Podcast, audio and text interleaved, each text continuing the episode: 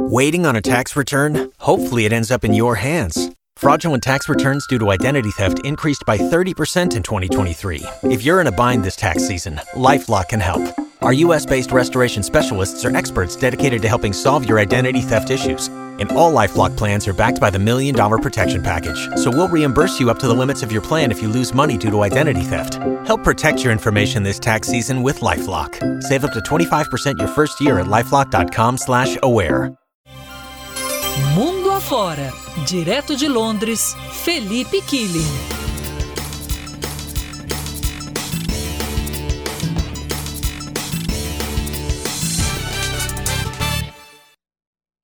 Hora de, hora de conversar com o Felipe Killing direto de Londres. Ah, foi bonita a festa pá, mas agora os ingleses voltam à vida real.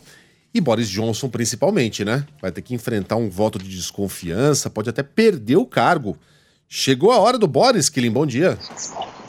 Bom dia, Megali, Sheila, Carla e a todos. Pois é, o Boris Johnson participou das festas durante o jubileu. Queria tentar desviar o foco, mas chegou a segunda-feira e não teve jeito ele vai enfrentar um voto de desconfiança hoje, às 6 horas da tarde, horário aqui do Reino Unido. Estamos quatro horas à frente do horário de Brasília, portanto, duas horas da tarde aí para vocês. E esse voto de desconfiança teve início depois que 54 deputados do Partido Conservador escreveram uma carta formal dizendo que não apoiam mais o primeiro-ministro. Agora, ele precisa de uma maioria mínima para se manter no cargo. Então, são 359 parlamentares com cadeiras no parlamento britânico. Se 179 votarem para o Boris Johnson permanecer, beleza, ele fica. Mas se tiver um número de 180 deputados que querem que ele saia, aí o Partido Conservador vai precisar eleger um outro líder e, consequentemente, um outro primeiro-ministro. A última vez que aconteceu um voto de desconfiança aqui foi em 2018, com a Theresa May, que não estava conseguindo resolver o Brexit. Se o Boris Johnson sobreviver a esse voto de desconfiança, um outro só pode acontecer depois de um período mínimo de um ano. Os apoiadores de Boris Johnson dizem que ele tomou as grandes decisões e decisões certas nos últimos anos.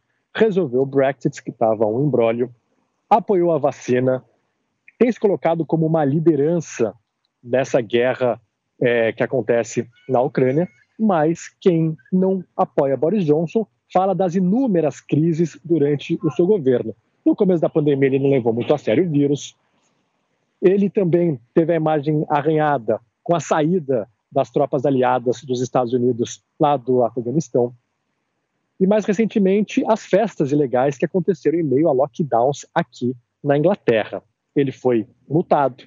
Muitas dessas festas aconteceram na própria residência oficial do primeiro-ministro.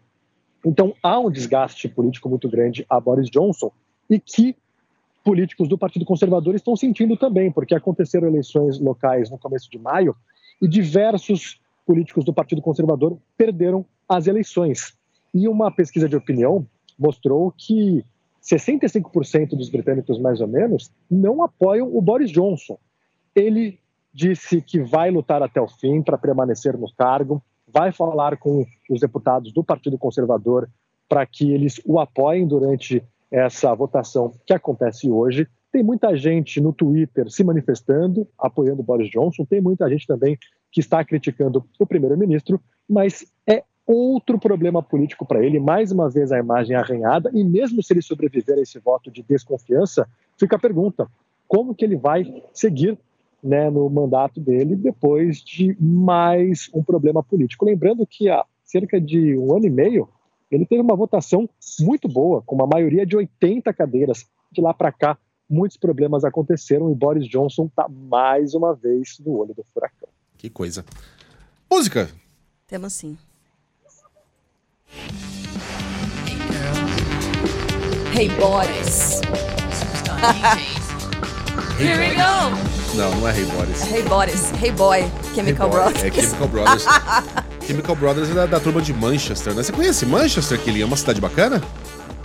Conheço, é uma cidade bacana, é, fica bem pertinho de Liverpool. Inclusive, a primeira linha de trem do mundo foi entre essas duas cidades, Manchester e Liverpool. Caraca. É bem legal lá.